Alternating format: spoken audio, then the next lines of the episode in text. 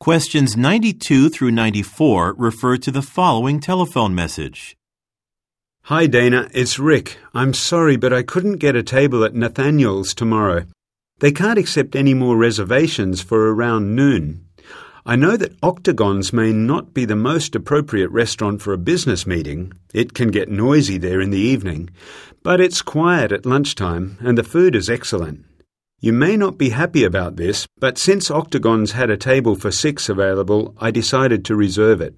Of course, if you have a better idea, please call me back soon so I can cancel. Thanks. Number 92. What is the purpose of the call?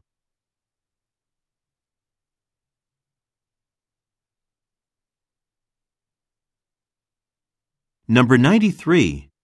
What does the speaker mention about octagons?